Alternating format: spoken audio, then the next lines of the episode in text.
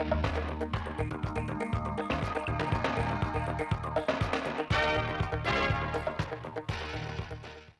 kính chào quý vị và các bạn đến bản tin thời sự 10 giờ ngày 15 tháng 4 năm 2022 của Đài Phát thanh và Truyền hình Thanh Hóa.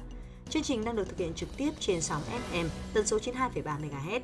Chương trình hôm nay sẽ có những nội dung chính sau đây. Bí thư tỉnh ủy Thanh Hóa tiếp và làm việc với đại sứ Italia. Chủ tịch Ủy ban dân tỉnh Thanh Hóa Đỗ Minh Tuấn tiếp đại sứ đặc mệnh toàn quyền nước Cộng hòa Ấn Độ tại Việt Nam. Triển khai kế hoạch chương trình hành động thực hiện nghị quyết Đại hội đại biểu phụ nữ tỉnh Thanh Hóa thí sinh không được cộng điểm ưu tiên khu vực nếu xét tuyển lại. Sau đây là nội dung chi tiết.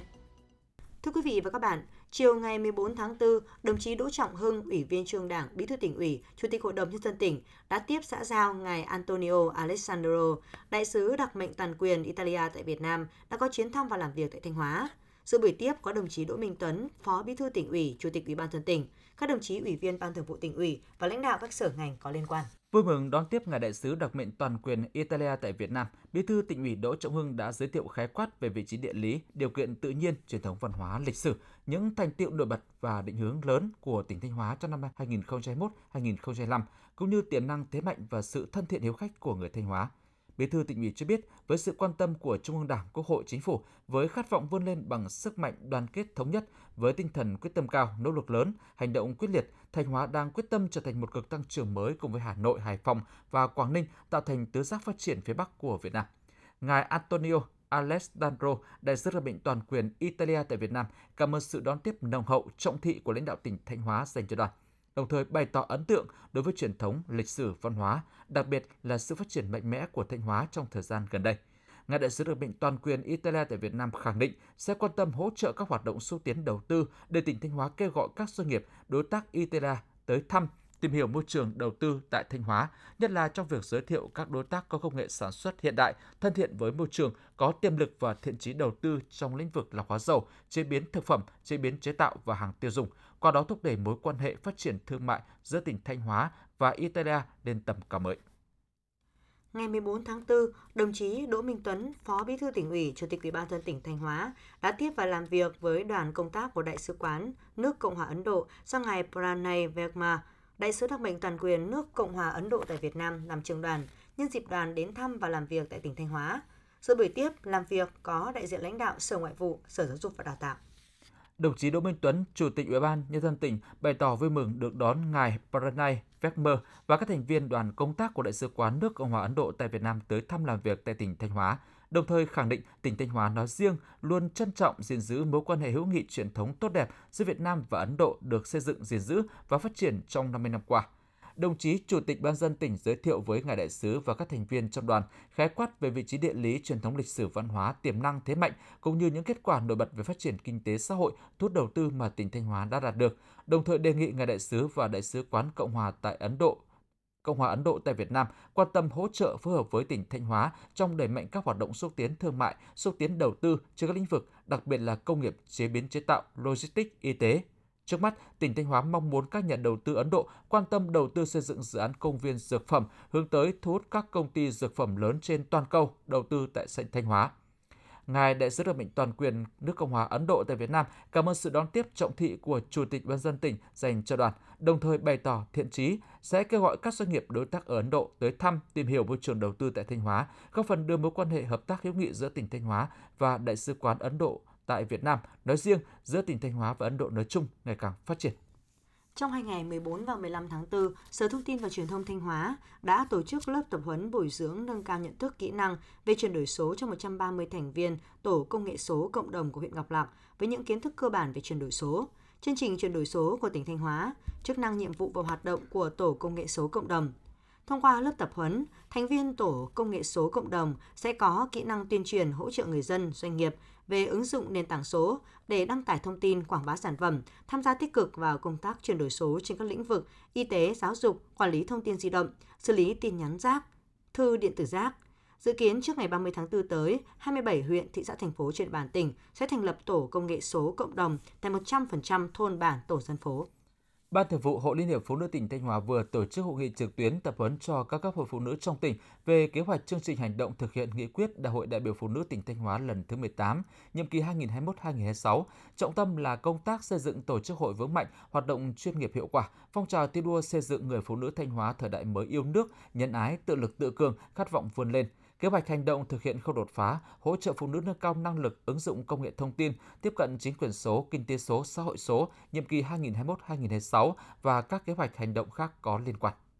Hội chữ thập đỏ Việt Nam tỉnh Thanh Hóa vừa bàn giao nhà chữ thập đỏ cho gia đình bà Vũ Thị Vinh, xã Hoạt Giang và gia đình bà Phạm Thị Canh, xã Hà Châu, huyện Hà Trung là các hộ có hoàn cảnh đặc biệt khó khăn. Tổng kinh phí mỗi ngôi nhà 65 triệu đồng, trong đó Hội Chữ thập đỏ Việt Nam tỉnh Thanh Hóa và Bệnh viện Đại học Y Dược Thành phố Hồ Chí Minh hỗ trợ 60 triệu đồng, phần còn lại do địa phương hỗ trợ. Đây là một hoạt động có ý nghĩa thiết thực, thể hiện tinh thần tương thân tương ái, tạo động lực để các hộ dân khắc phục khó khăn, vươn lên ổn định cuộc sống.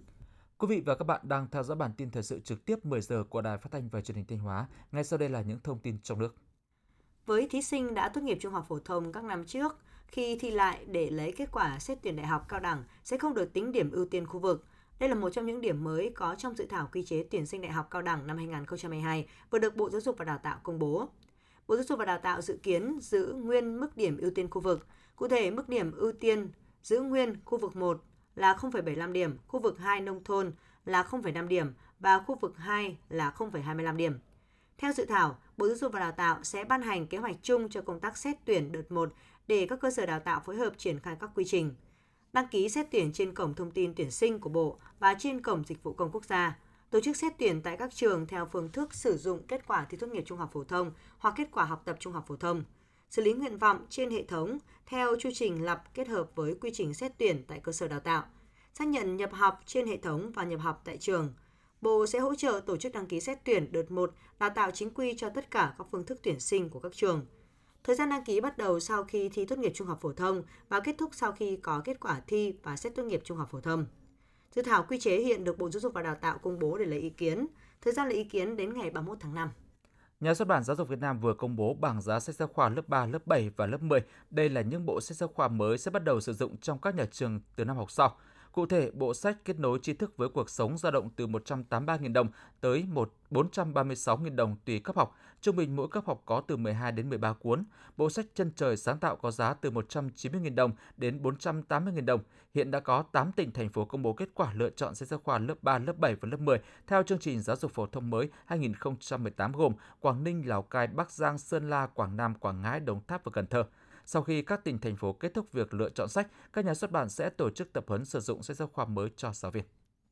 Dự kiến ngày mai ngày 16 tháng 4, thành phố Hồ Chí Minh sẽ bắt đầu tiêm vaccine cho học sinh lớp 6 tại tất cả các quận huyện và thành phố Thủ Đức. Sau đó các trẻ còn lại sẽ được đồng loạt tiêm vaccine khi vaccine được phân bổ. Qua thống kê tại thành phố Hồ Chí Minh có khoảng 900.000 trẻ từ 5 đến dưới 12 tuổi. Trung tâm Kiểm soát bệnh tật cho biết, với những trẻ chưa đến trường sẽ tiêm tại cộng đồng, còn các trẻ sẽ được tiêm ngừa ở các điểm cố định trường học, bệnh viện. Các bệnh viện nhi, khoa nhi cũng được huy động để đảm bảo công tác tiêm ngừa cho trẻ em. Hiện ngành giáo dục cũng đề nghị các trường thông tin đến phụ huynh phối hợp để đồng hành cùng trẻ trong quá trình tiêm vaccine và theo dõi sau tiêm. Phòng Cảnh sát Giao thông Công an thành phố Hà Nội cho biết, qua 45 ngày từ ngày 1 tháng 3 đến nay, thực hiện việc xử phạt vi phạm hành chính lĩnh vực giao thông qua Cổng Dịch vụ Công Quốc gia ở mức độ 3-4, đơn vị đã tiếp nhận và xử lý hiệu quả hơn 5.000 trường hợp. Theo Đại tá Dương Đức Hải, trường phòng Cảnh sát Giao thông, Thời gian tới, khi Công an thành phố triển khai mạnh mẽ đề án phát triển ứng dụng dữ liệu về dân cư, định danh và xác thực điện tử phục vụ chuyển đổi số quốc gia giai đoạn 2022-2025, tầm nhìn đến năm 2030 trong lực lượng công an nhân dân, một trong những đầu việc quan trọng đang được cảnh sát giao thông thực hiện là triển khai nộp phạt giao thông qua cổng dịch vụ công quốc gia. Các đơn vị cảnh sát giao thông đã được quán triệt việc triển khai theo hướng dẫn của công an thành phố, Ngoài ra, cán bộ xử lý vi phạm, tai nạn, cán bộ tiếp dân của đơn vị đều đã được tập huấn, nhuần nhuyễn kiến thức, làm chủ khoa học, kỹ thuật để sẵn sàng tuyên truyền cho người dân được biết và phối hợp thực hiện. Theo Trung tâm Dự báo Khí tượng Thủy văn Quốc gia, sáng nay ở phía Bắc có một bộ phận không khí lạnh đang di chuyển xuống phía Nam. Dự báo khoảng gần sáng mai ngày 16 tháng 4, bộ phận không khí lạnh này sẽ ảnh hưởng đến khu vực vùng núi Bắc Bộ. Từ đêm 17 đến ngày 18 tháng 4, không khí lạnh được tăng cường mạnh hơn, ảnh hưởng đến các nơi khác ở phía Đông Bắc Bộ, sau đó ảnh hưởng đến phía Tây Bắc Bộ, Bắc Trung Bộ và một số nơi ở Trung Trung Bộ. Do ảnh hưởng của không khí lạnh kết hợp với hội tụ gió trên mực 1.500m nên từ đêm nay đến ngày 18 tháng 4, Bắc Bộ và Bắc Trung Bộ có mưa rào và rông Cục bộ có mưa vừa mưa to, trong mưa rông có khả năng xảy ra lốc xét, mưa đá và gió giật mạnh. Riêng khu vực vùng núi Trung Du có mưa vừa mưa to, có nơi mưa rất to, nguy cơ xảy ra lũ quét, sạt lở đất tại các tỉnh miền núi và ngập úng tại các khu vực trũng thấp. Cấp độ rủi ro thiên tai, lốc xét mưa đá cấp độ 1. Trung tâm Dự báo Khí tượng Thủy văn Quốc gia cho biết thêm, khu vực Bắc Bộ đêm 16 tháng 4 trời chuyển lạnh, từ đêm 17 đến 19 tháng 4 trời rét với nhiệt độ thấp nhất phổ biến từ 16 đến 19 độ, vùng núi từ 13 đến 16 độ, khu vực Bắc Trung Bộ từ đêm 17 đến 19 tháng 4 trời chuyển lạnh với nhiệt độ thấp nhất từ 17 đến 20 độ C. Quý vị và các bạn vừa theo dõi bản tin thời sự 10 giờ của Đài Phát thanh Truyền hình Thanh Hóa. Xin kính chào và hẹn gặp lại.